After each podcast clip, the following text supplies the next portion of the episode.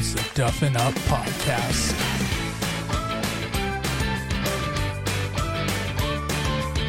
All right, Duff Daddies and Duff Mamas, we have on a very, very special guest for you for episode 101. That's right, we brought guests back for the 101st episode. I am very pumped to introduce a man who is an, the editor at the New England Golf Journal, a writer at the amateur at Amateur Golf, as well as he has his own podcast, the Bay State Golf Podcast. Ladies and gentlemen, the man who has played 118 out of the 350 courses, which it might now be like 353. Nobody knows. It changes all the time. But we are very, very happy to have on Sean Melia this week from Bay State Golf. Sean, how are you doing? I'm great. What an introduction.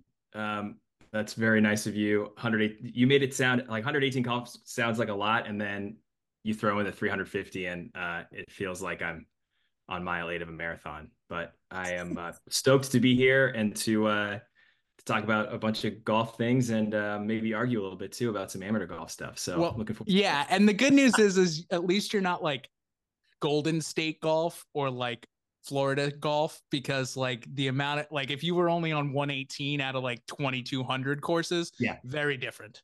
Yeah, yeah. That's that would be um it would be a bigger undertaking that I I don't even think I would try if I lived in California. It would be a very different uh very different uh dumb idea I would have come up with in Right. I also like that your Bay State golf, like Brendan said, uh, because it uh, it has a local tie. It has a local Yeah. tie. We are we are uh, locals talking to locals right now. Um, Yeah. This is great. This is great. Yeah. I can't wait to to put it in perspective. You said 118 may not sound like a lot when you compare it to how many courses are there.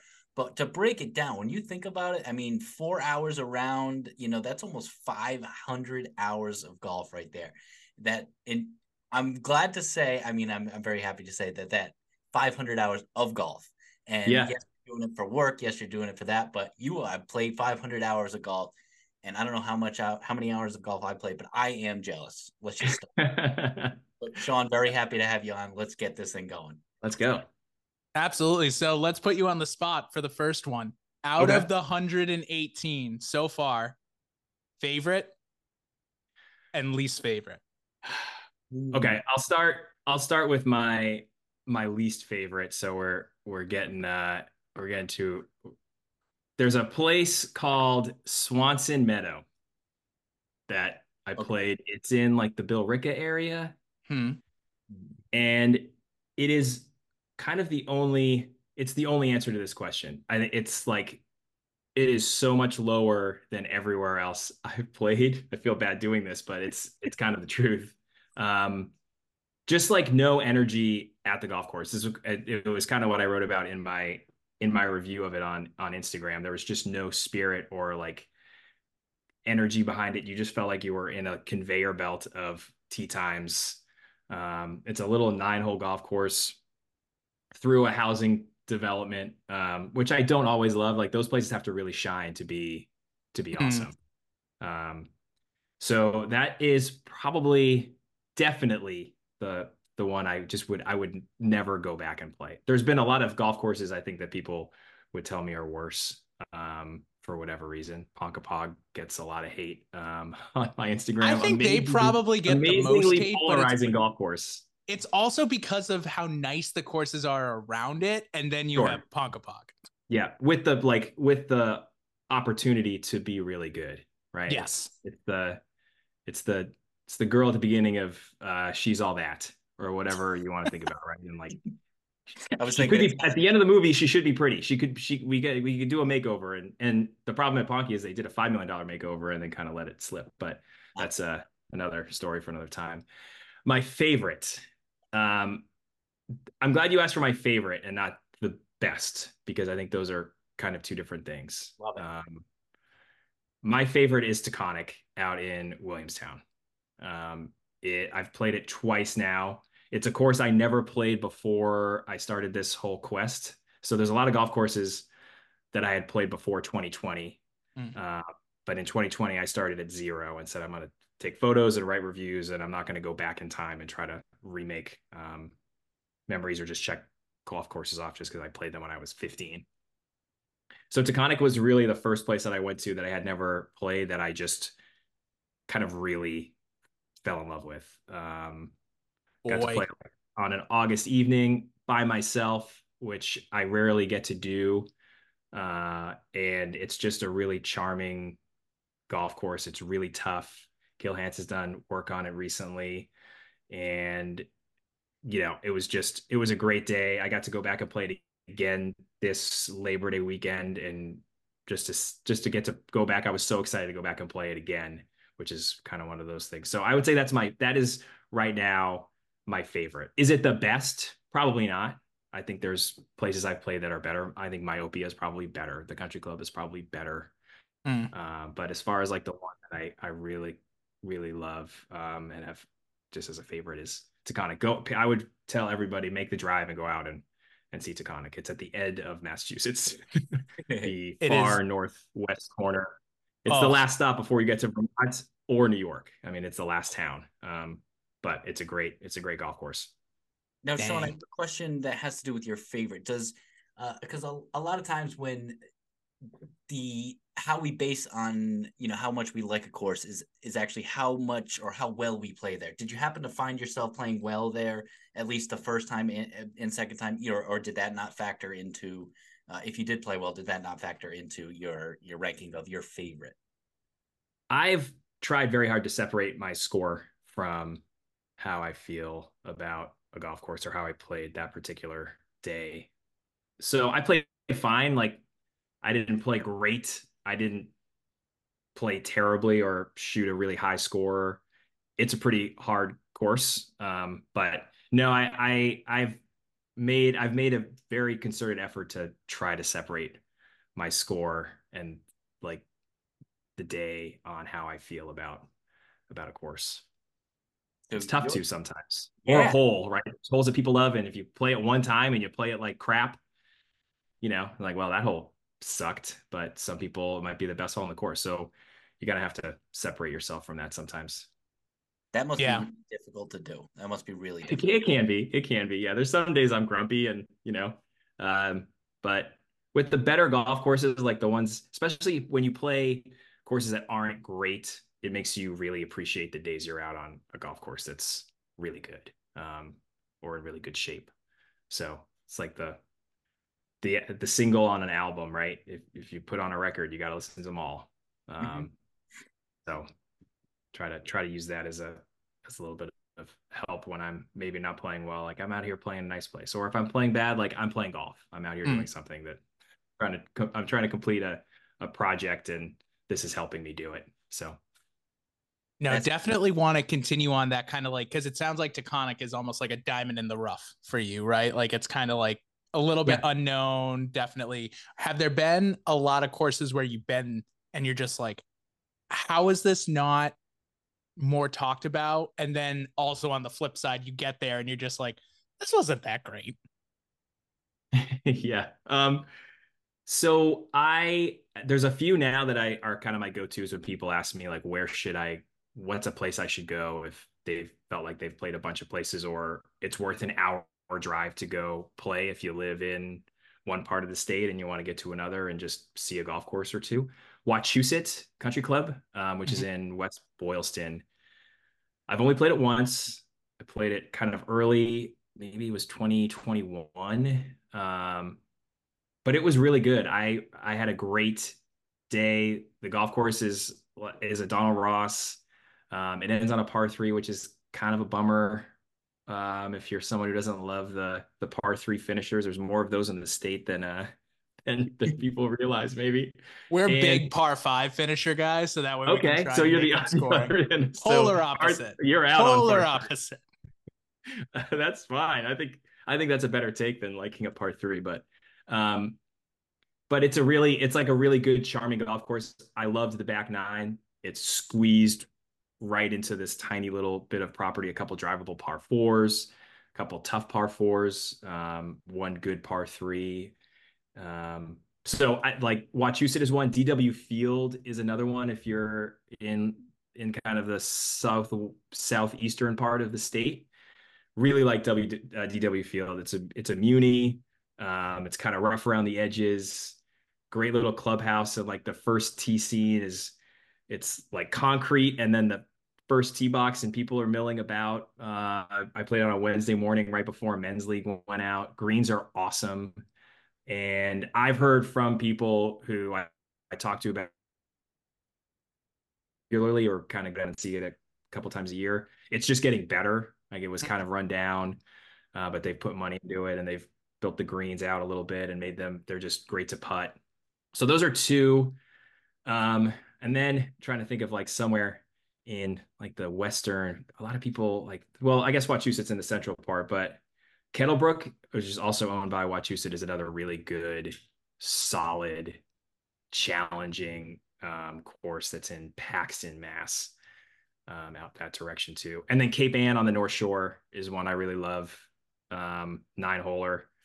So these are the ones I tell people to go to go play if they're willing to drive and check something out. Cape Ann is great. You can go to Essex and get some fried clams at Woodman's. Get a uh, there's a great brewery on that same street. Uh, so like a bunch of things you can do up there if you go play Cape Ann.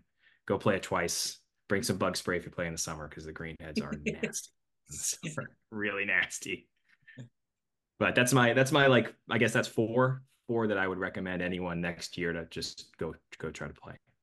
You know, Sean, those are great because uh, none of those golf courses I have I, have never heard of those golf courses, which is great uh, because, I mean, you could have easily come out and said the Country Club, uh, Crumpin-Fox, or or Redtail, or or you know Pine Hills, or whatever all those courses yeah. that I talked about highly. We can be a member for the day, Tim. Don't you worry. We can we can be a member for the day over at Pine Hills. I can't wait.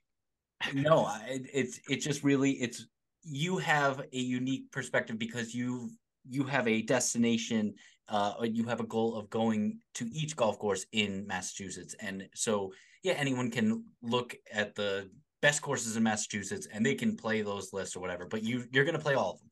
And these are courses that I'm sorry if they're famous golf courses to anyone listening that they're like, well, how have you never heard this before? Um, but I like that you are saying courses, like I said, that I've never heard of because uh, this is great intel. This is great intel, yeah. especially like you said, one's a muni. I mean, perfect. Uh, I'm gonna go online, make a tee time, show up. You know, that's perfect.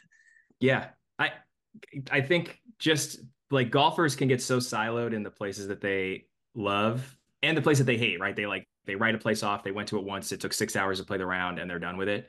And they've got their place they love to go, and their buddies love to go. So that's kind of a weird side effect of me doing this is which I did not really think is what you just said of finding places for other people to play. I started this super selfishly. I was like, I'm just going to do this project and maybe people will follow along. Um, and that was for me what I was doing it for. And then as I started to accumulate courses and people started asking me like, where should I go? Where should I play? Uh, I realized like, oh, I'm kind of compiling a bunch of information that a lot of people might not have or are just looking for new places to go play. So um, definitely a side effect. That was not the intention, and it's becoming more and more like a bigger reason for for doing this. And hmm. are you okay with that? Like, obviously, it's not your yeah, it wasn't your original yeah. intention, but you're you're good with that. Like, yeah, I, I find it awesome. Yeah, I so I think I think part of it is I was a teacher for 13 years. Like I taught fourth grade and sixth grade, and that's like what I did before I um got into writing and doing this whole thing and I think that's the like kind of it scratches that teacher itch a little bit. Like I'm kind of educating or helping people find places. Um, I wouldn't say I'm, I guess educating is too highfalutin a word to use, but like I'm, I'm helping people find some new stuff. And, and so I, I do, I do like that part of it. It was just definitely not the plan when I started. Yeah, that's, that's I, great. I have a gazillion questions. I'm I could keep on going, but I am blocking. Tim, go. Tim, Tim, go. this is your time to shine, baby. Go for it. I do all the talking the, the, rest ball. of the episodes. You got this. Ball. I like. I, there's so many questions going on. All right. First of all, what's your best score out of those 118 uh, rounds? You know, like what what's the course you played that you scored the best uh, at? So I shot um and I shot even par at Butterbrook Okay. Um, which is in Westford, Carlisle area. Um, and I shot even par at Juniper Hills this fall. So those are the two best rounds I've played. Butterbrook is a course I played a ton growing like growing up and after college. because it's just an area where I where I grew up. Um, and it opened in the early 2000s, late 90s. So that was a course I did not play blind, and played a bunch of rounds and, and know that place pretty well. So, but the Juniper Hills round, it was completely blind. I I might have played it once in college, if I look back at my college scores, which were very high. So, um, so are you tipping it out every time you go? Uh, you know, I mean, obviously you sound like a great golfer just on those two best scores. I mean, there's, are you tipping it out? Are you, you know, playing conservatively, trying to enjoy the round? You know, what's your approach to to a new course that you're you get, go get to play? Yeah, I. It depends on who I'm with. Sometimes okay. I'm like a single, and I show up and I'm playing with three guys who are in their 60s on a Wednesday morning, and they're like, "We're gonna play the whites." And sometimes I'll say, oh, "I'm gonna play one back."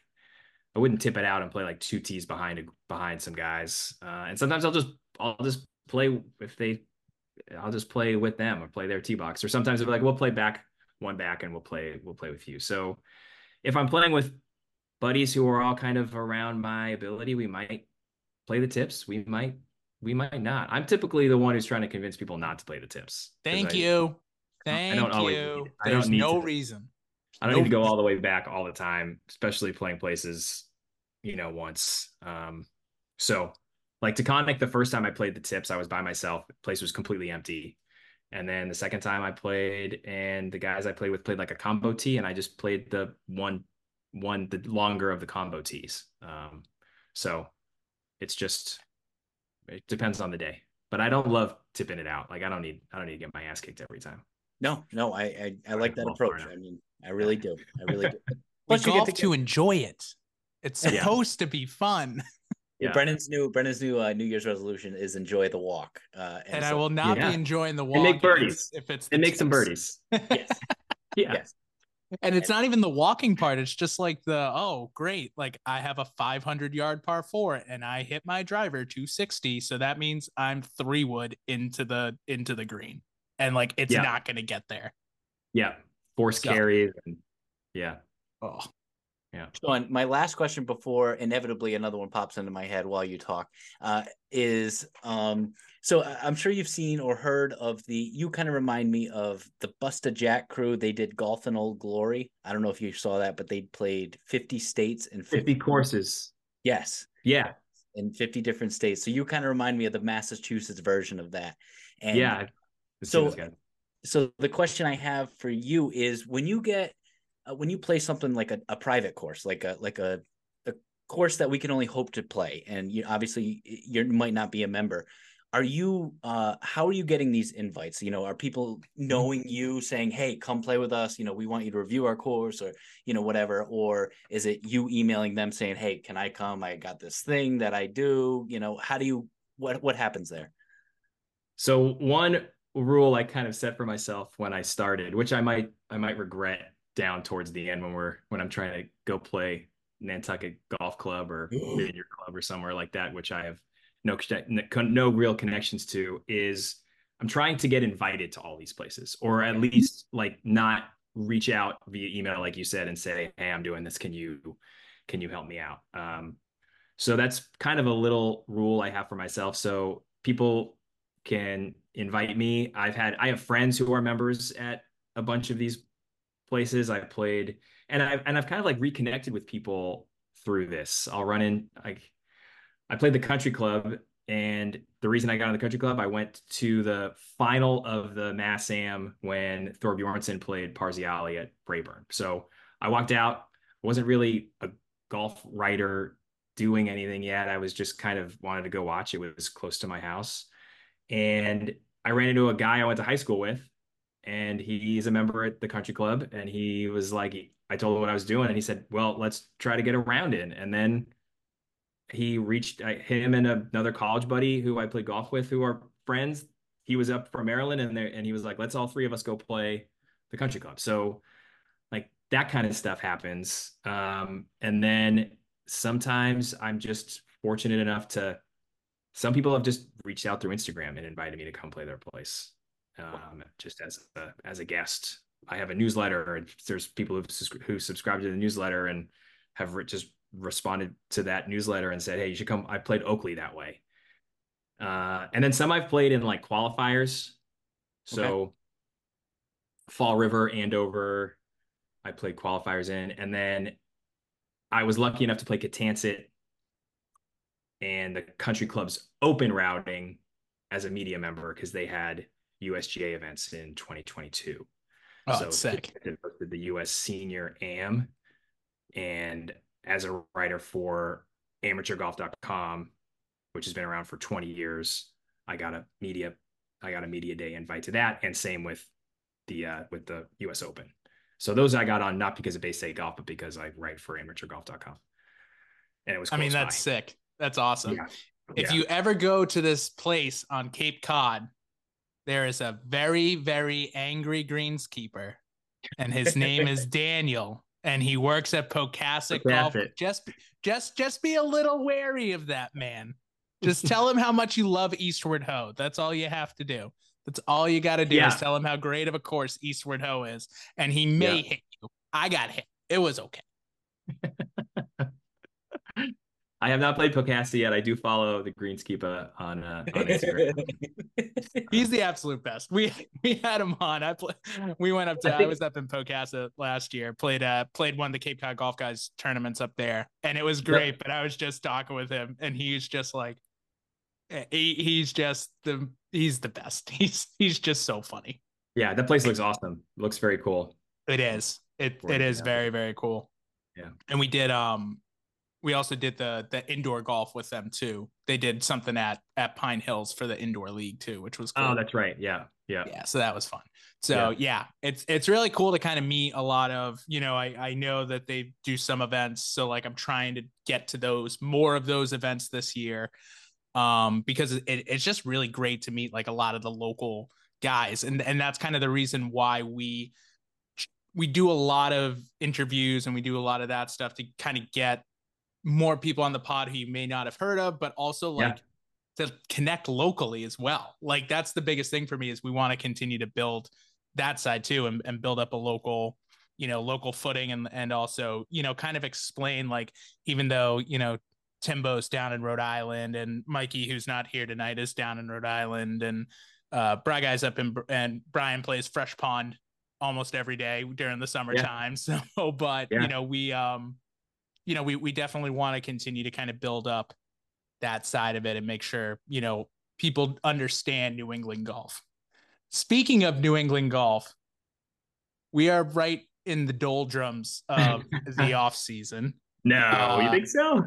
I have no idea what to do with myself. better be the doldrums, man. I'm telling you. If it's not the doldrums, well, the problem is too is like it's great when it's like I'd rather it be 25 with snow on the ground than like what it is right now, which is 45 and rainy. Because Yeah. then like then I'm getting the itch. Like I'm getting the mm-hmm. itch. I'm like, it's almost 50 degrees. Like maybe we can go out and play. And then you get to the course and they're like, we're underwater and no one can step on anything. go find a second hobby. Go find something else. For the love of God. There's there's other things. Go knit. Go to Top Golf. Yeah. Go right. to Top Golf, Yeah. which we finally have. We have two now. That's right. Yeah. people. I have not been. I haven't driven been to the by both of Canton one now. Tim's been to the Cranston one. You you like it a lot, Tim, right? It is. They did it right. They did it top of the line, three decks, everything.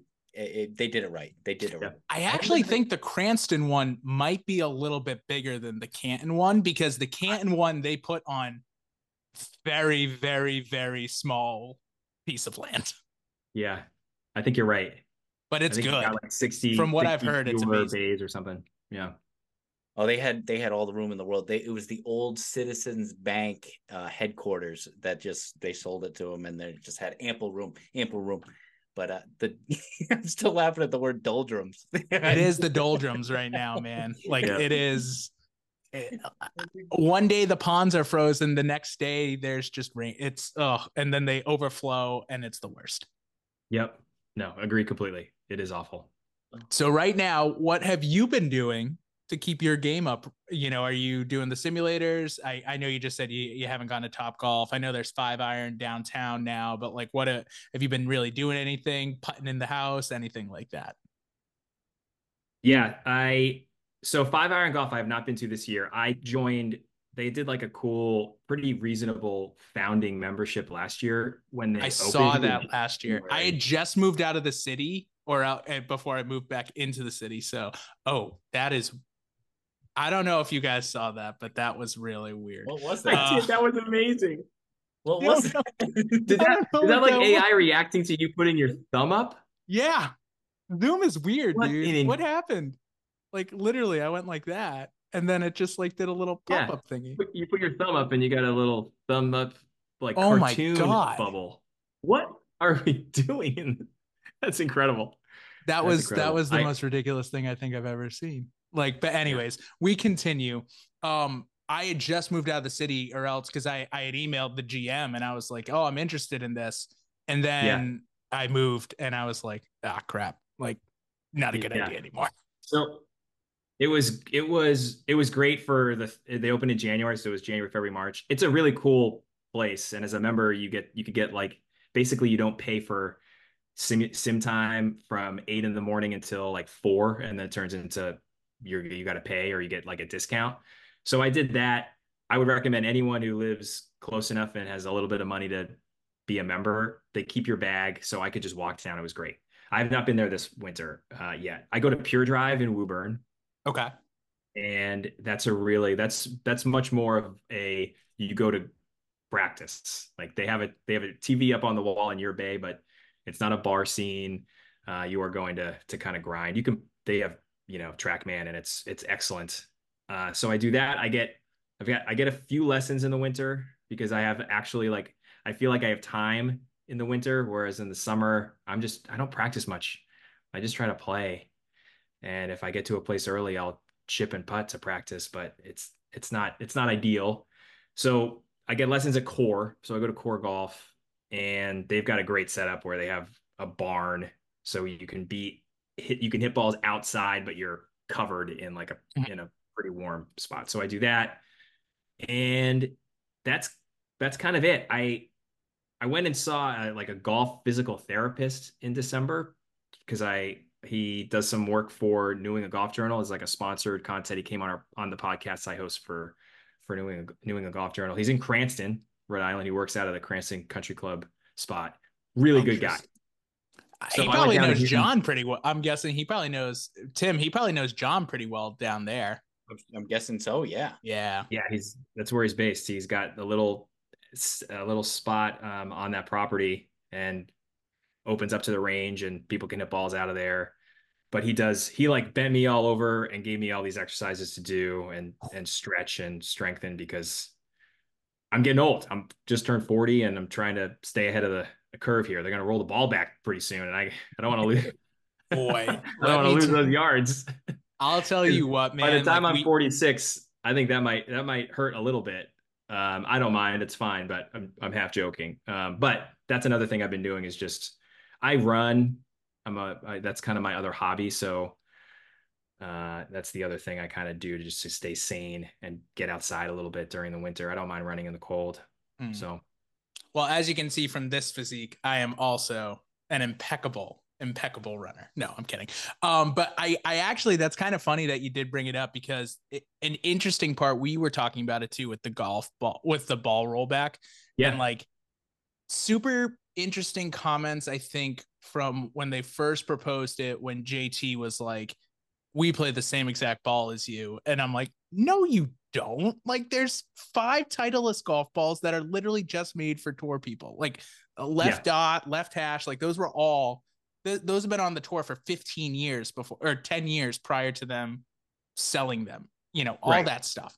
Titleist so has like 40 Pro V patents. Yeah. And those guys have access to any ball they want. Like if they want the 2014 Pro V1, like they get it. I, I played golf with Darren Clarke, who told me that exact thing. He's like, I love the 2017 Pro V, Pro V1X. It's just, it's the ball I like to play. It's like, oh, where can I buy that, Darren?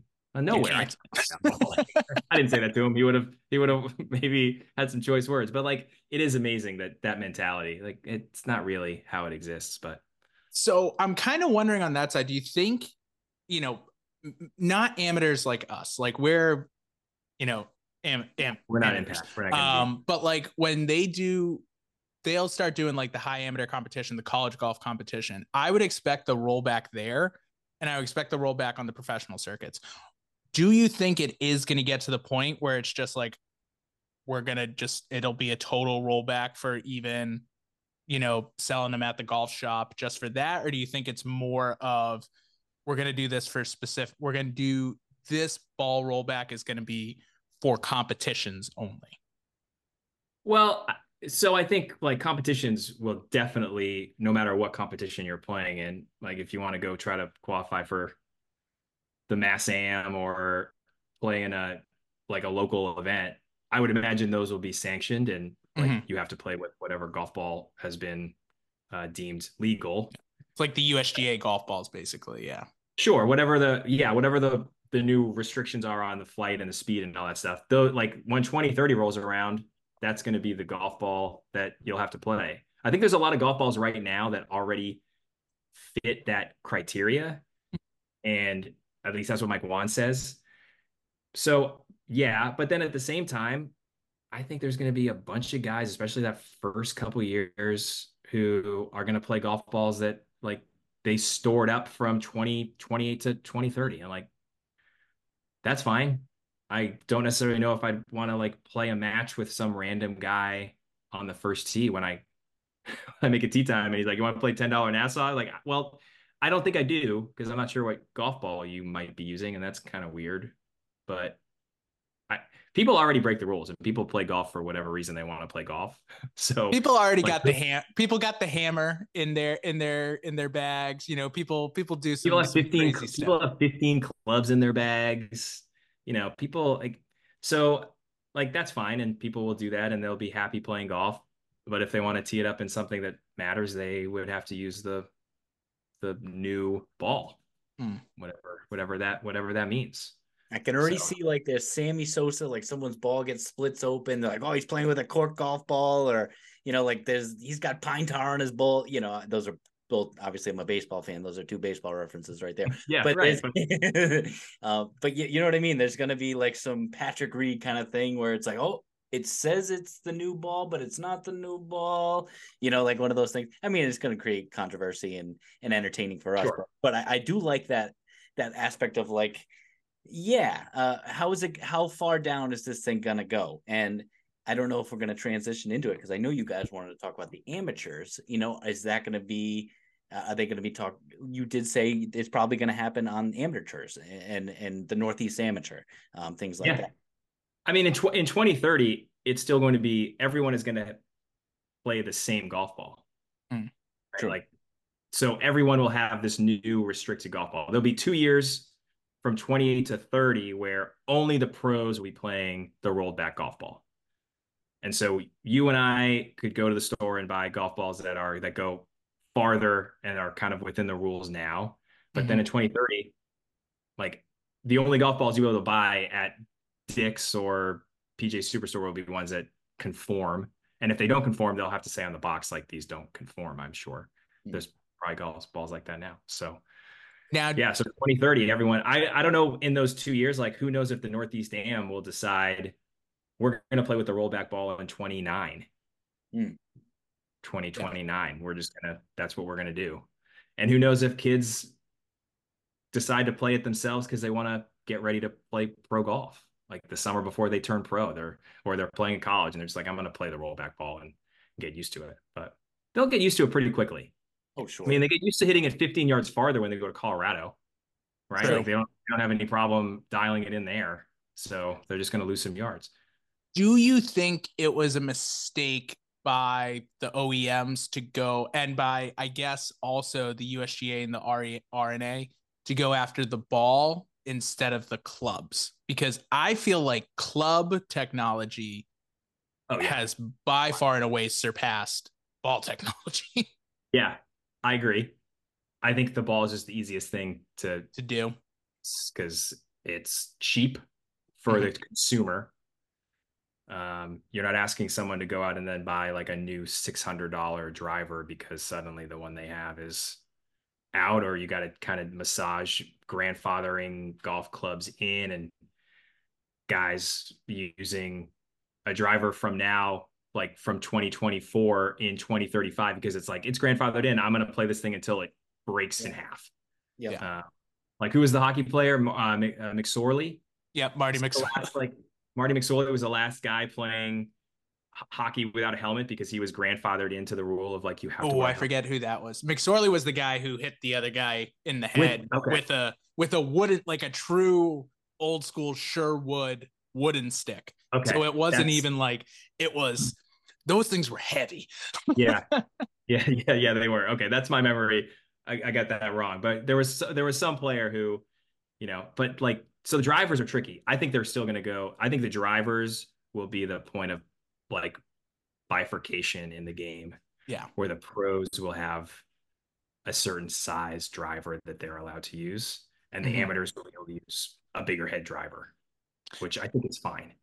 Sure. One of the things we talked about on a pod too was like for one tournament a year, they got to go persimmons and hickory and hickory shafts. So that yeah. would be like we were talking about that for like the British Open, like going forward, like you have to dress in knickers, you have to play persimmons and hick and hickory shafts. Like you got to go and just like one tournament a year, you you have to play like feather balls, like old, like a hundred percent, like it's you signed up for it. You talked about it. You talked about bifurcation too much. So now you got to live it. this is your punishment. There's a cool event in California at Go- a place called Goat Hill Park. That's um, like Matt Ginella, who does Fire Pit Collective mm-hmm. and it's like golf digest stuff in the past and travel stuff.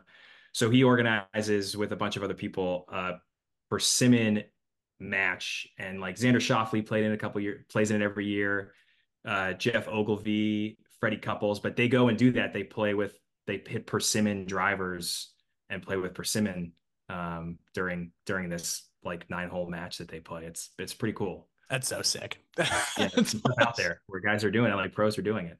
I mean, love, I guarantee you, Xander Schauffele, even though it's probably not going 330, like he's probably hitting that like 270 with those things, which is outrageous. Yeah, well, the ball goes far too, right? Like that's the the the common. That's the proof that like the ball still goes too far. Did you see the there was a cool Rory at Dubai last week that kind of was all over Twitter and the and uh and Instagram where he hit like the original I think it was a, the original TaylorMade metal driver and it was like the size of a hybrid almost. Yeah. It's insane. He, he hit it like he hit it 260 but it hooked and the ball like it was just it was pretty cool to watch him hit. And then he hit another one and he kind of figured it out but these guys are so good. Whatever you give them, they're gonna get the ball in the hole pretty quickly. Yeah, they're gonna have two bad shots, and then and then all of a sudden it's just back to normal. Back yeah, in. It's amazing. Oh, it's crazy. But yeah, definitely feel like that's coming down the not not the persimmon side. I wish the persimmons tournaments would come down, but like I think we're in a very interesting time in golf where like because of these new changes, it is gonna like even though it was the worst kept secret ever that like you weren't playing the same clubs and you're not playing the same shafts and you're not playing the same balls it's going to be a lot more open now that like there is very different like i you cannot go to pga tour superstore and pick up a TaylorMade sim 2 and be like this is the same one that collin morikawa is playing. It's like right. no it's not. It's not even close. It's yeah. not even close. Yeah. So very interesting times. Um definitely wanted to to shift gears just a little bit for you know, because I know that you have a, a, very big love of amateur amateur golf. Um, yeah. Tim's been to the Northeast Amateur before. I've been to the Northeast Amateur before. Uh, it's an unbelievable experience. I'm going this year. I'm excited. Yes, it's it's a great time. I know the USAM comes around a lot up here too, um, but I think, you know, before we get into our disagreement parts, I wanted to ask what kind of drew you to the amateur side of of the game because I know you played in college, but like is that what drew you to it or is kind of trying to do these qualifiers or going to the mass golf events what drew you to the amateur side of the, the game to be super frank i got an opportunity to write about it hmm. and mm. um like i so in the us mid am was on nantucket in 2021 and yes, it was, it was at the end of September, and I was kind of doing the space golf thing. I was working for a nonprofit in education.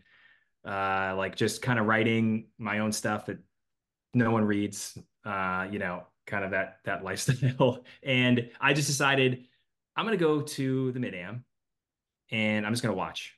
Like I can go to Nantucket, I can go watch these guys.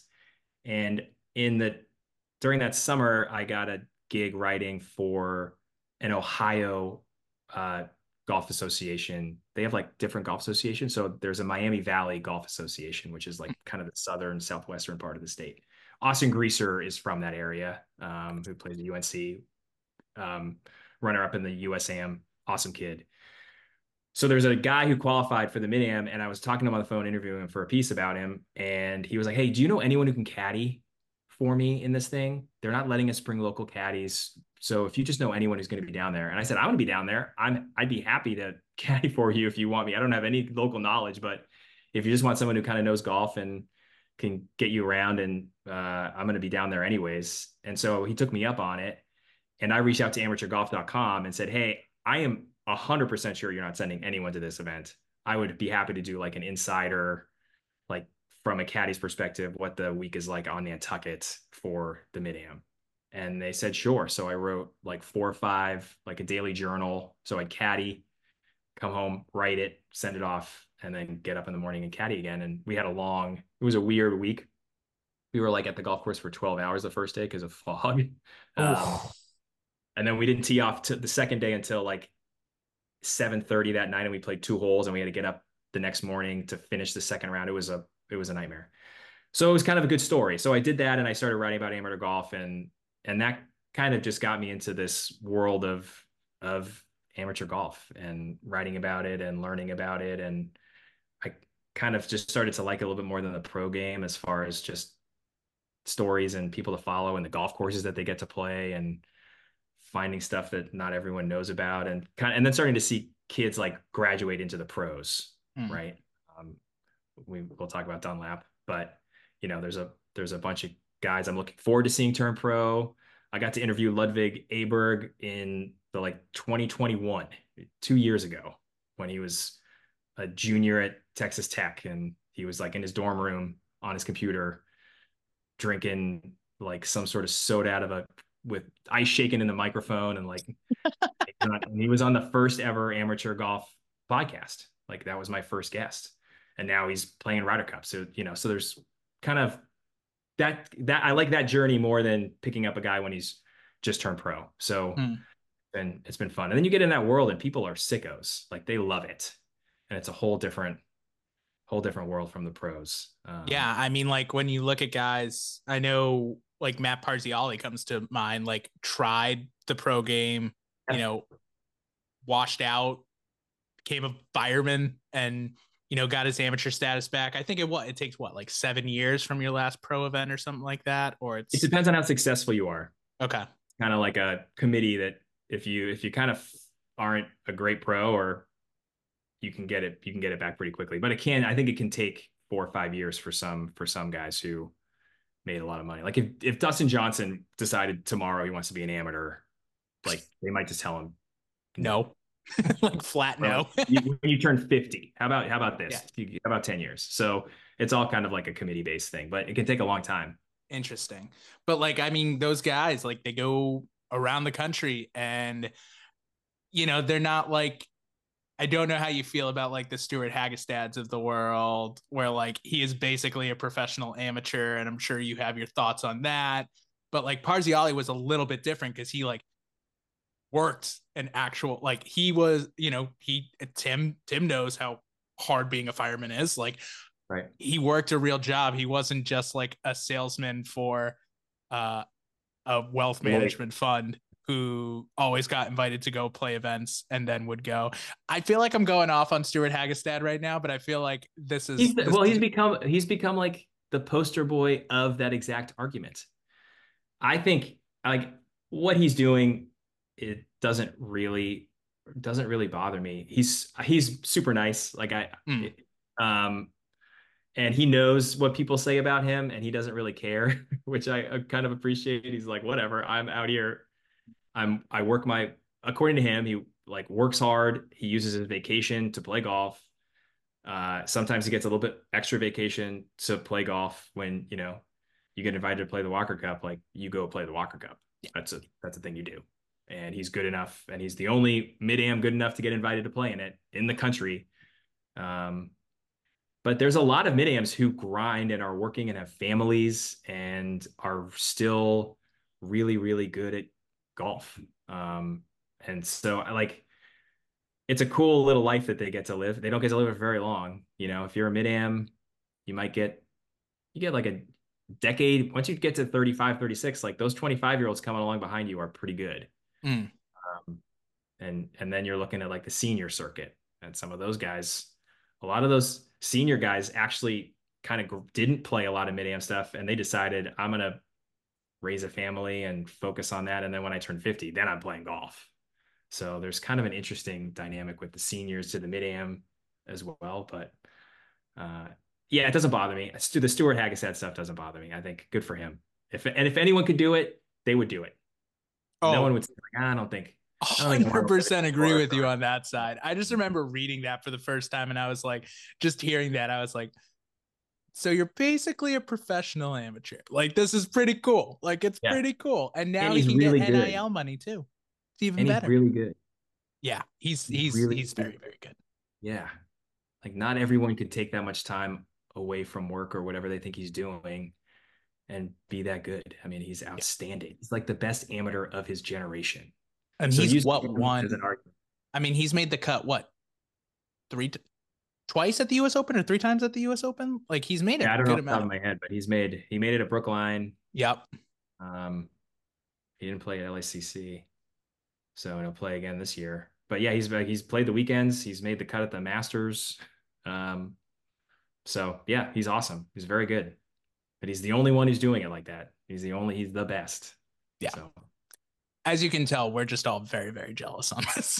Yeah, we Good for him. wish we could do it. Um, yeah. So I definitely wanted to, um, you know, especially like history was made obviously over this past week. We'll drop this on Monday, but um, Nick Dunlap won for the first time in since Phil Mickelson in 1991, an amateur one on the PGA Tour.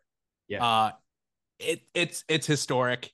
I honestly never thought it would happen again, especially when Thorbjornsen got so close a couple of years ago at um Travelers. at, at the, yeah at at the, the the oh god what is the travelers jesus at the travelers i was like that's the closest we're gonna get for a while unless it's like i and i and i know everyone kicks uh, kicks down the john deere but like unless there's like some guy going up at like one of these not mini to you know basically one of the alternate events unless someone's playing the, there the who's mid-tier a- stuff. yeah. Yeah. Like exactly like what how Matthew Wolff and Collin Morikawa won their first events. They had just turned pro like three weeks before it. You know what I Right. mean? Like just something like that. Um it is kind of crit like I still go back to it and I saw like, you know, happy that he turned pro today on Thursday today. Yeah. Um but I've always been of this mindset that totally understand him not getting paid the day of, right? But I'm wondering if it would make sense going forward, especially for a lot of the college guys, for example. They put the money into an esc.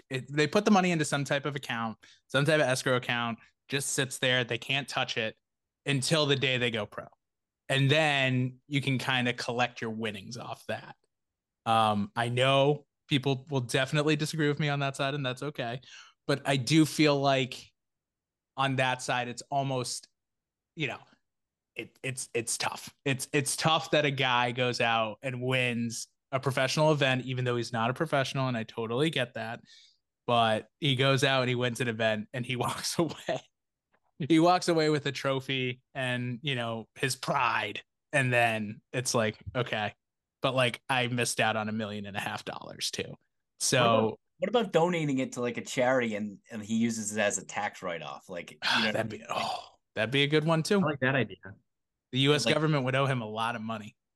you know what I'm saying? Like, at least give the guy something. I, I'm besides the trophy and the pat on the back.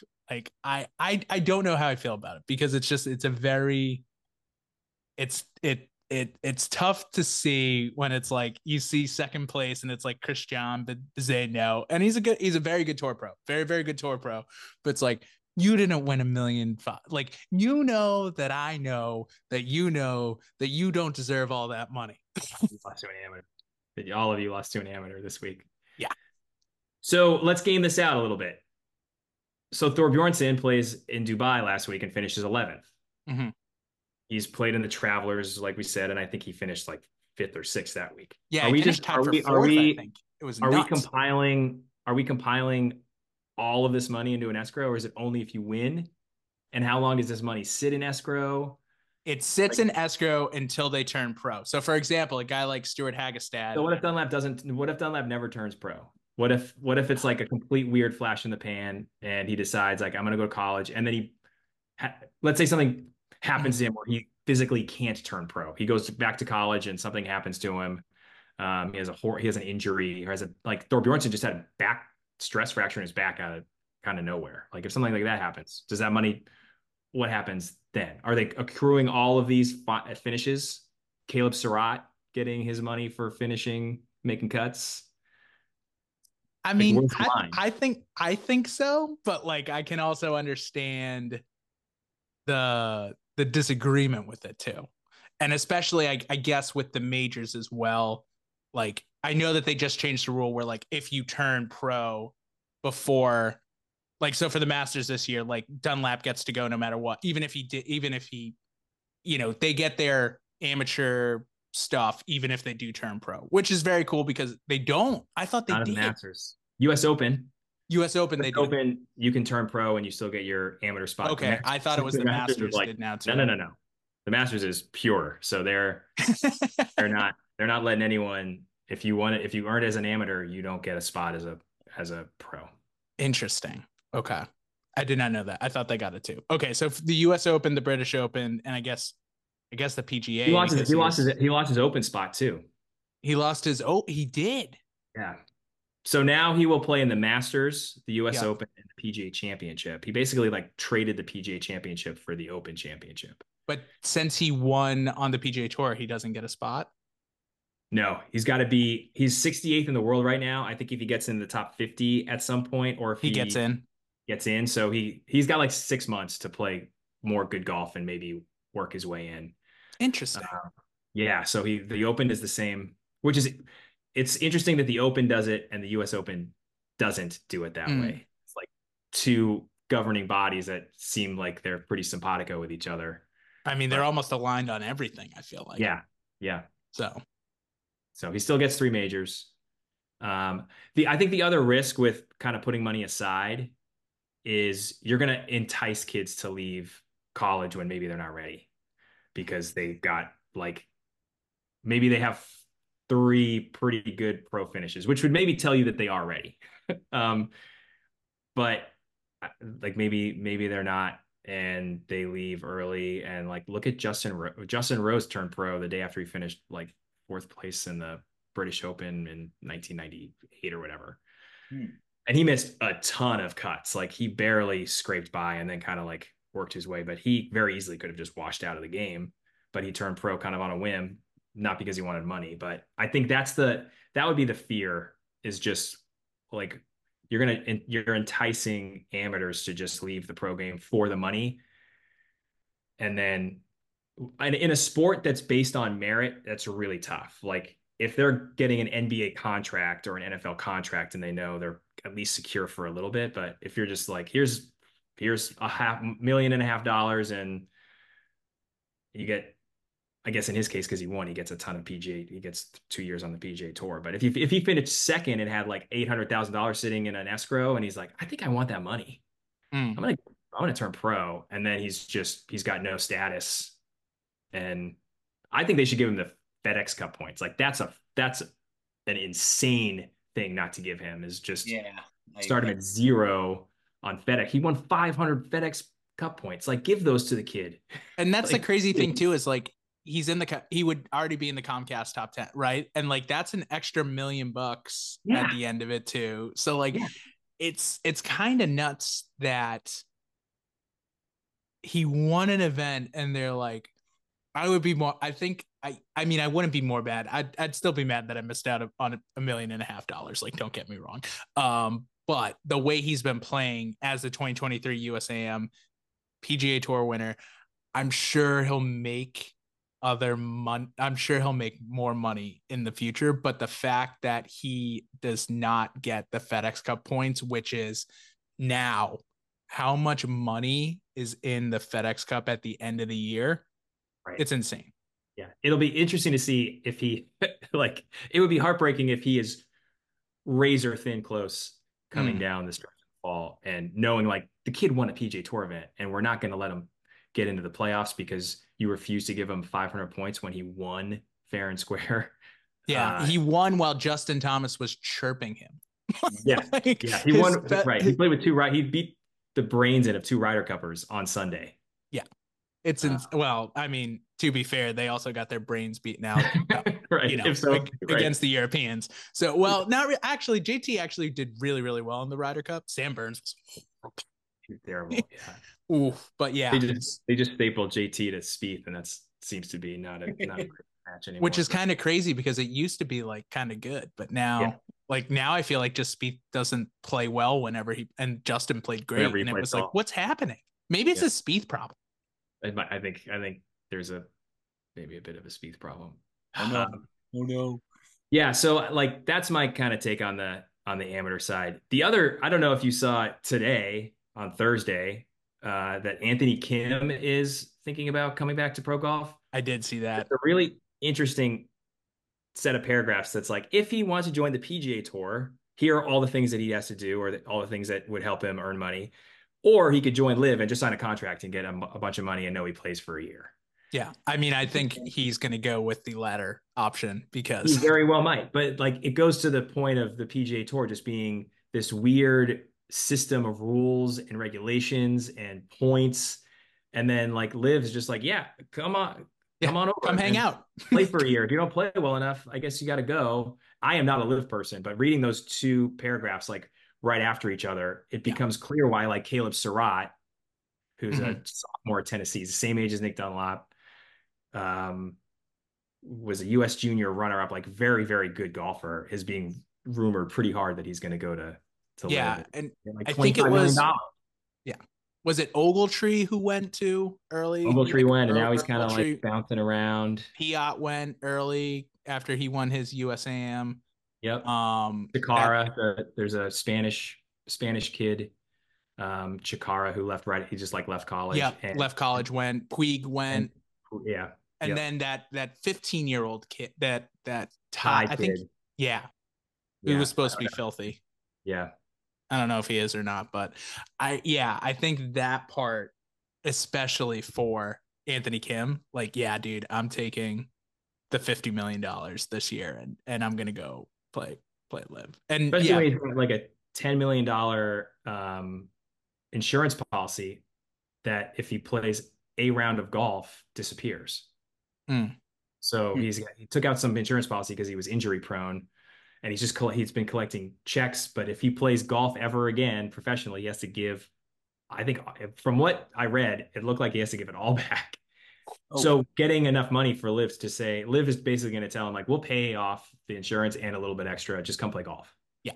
And PGA Tour's like, well, we'll give you sponsor exemptions and like you're a past champion, so maybe you'll get into some other events, and then maybe you got to earn your points, and then maybe you'll get a card. It's like, And I ah, feel like that's where it comes in too with what you just said about the point, like the FedEx Cup points, where it's like you are basing yourselves on on being the ultimate meritocracy, but then as soon as someone gets to the top, you're like, well, they're not one of us yet, so Yeah. we're not Yeah. gonna. We're actually not a meritocracy. We're we're the good old boys club, and you you you're one of us now, so you're fine, but you weren't one of us then, so you know you had to prove yourself, and it's just like no he didn't like no he didn't so Yeah. Super interesting stuff super and honestly like I, I said before I I never thought we'd see it again but like watch there's gonna be like with how college golf is going and like the you know you're not getting at these big D1 schools anymore there's no longer like the scrap the 0 to 1 guy on these teams. All of those guys are plus three, four, plus five. They go out.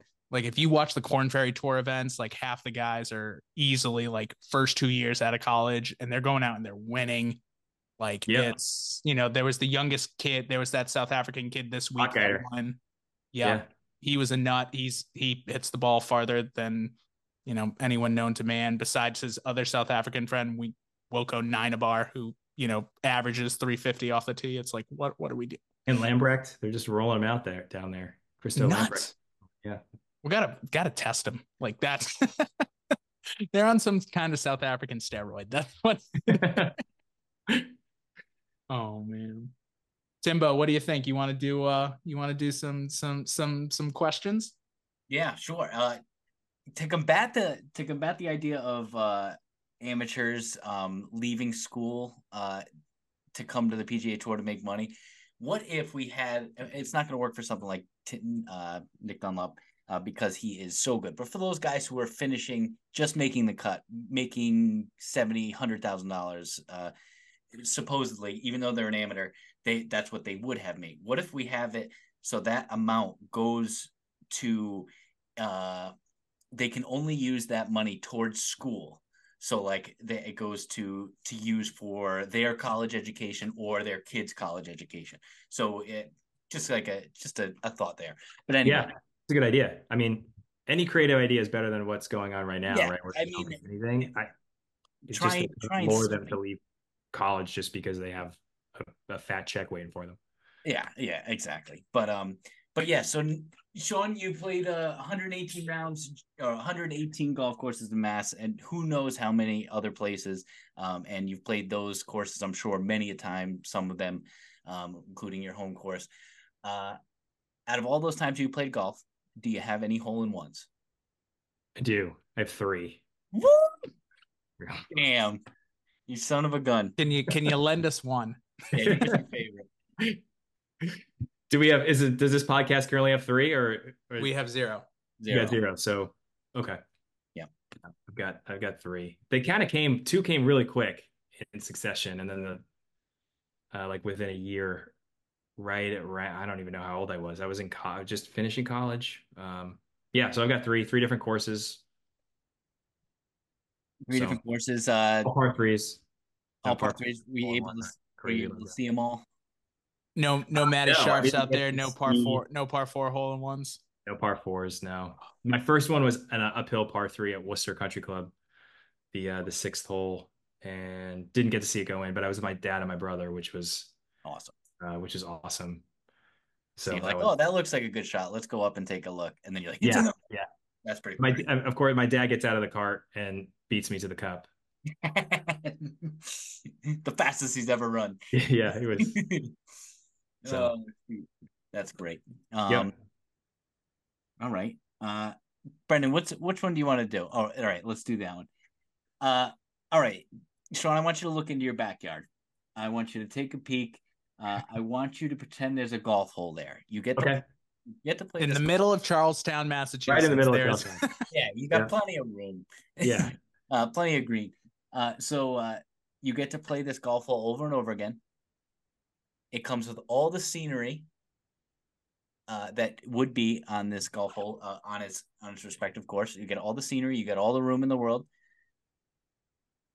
I want you to pick your favorite golf hole that you would want to play over and over and have as your backyard golf hole. Which hole you're choosing?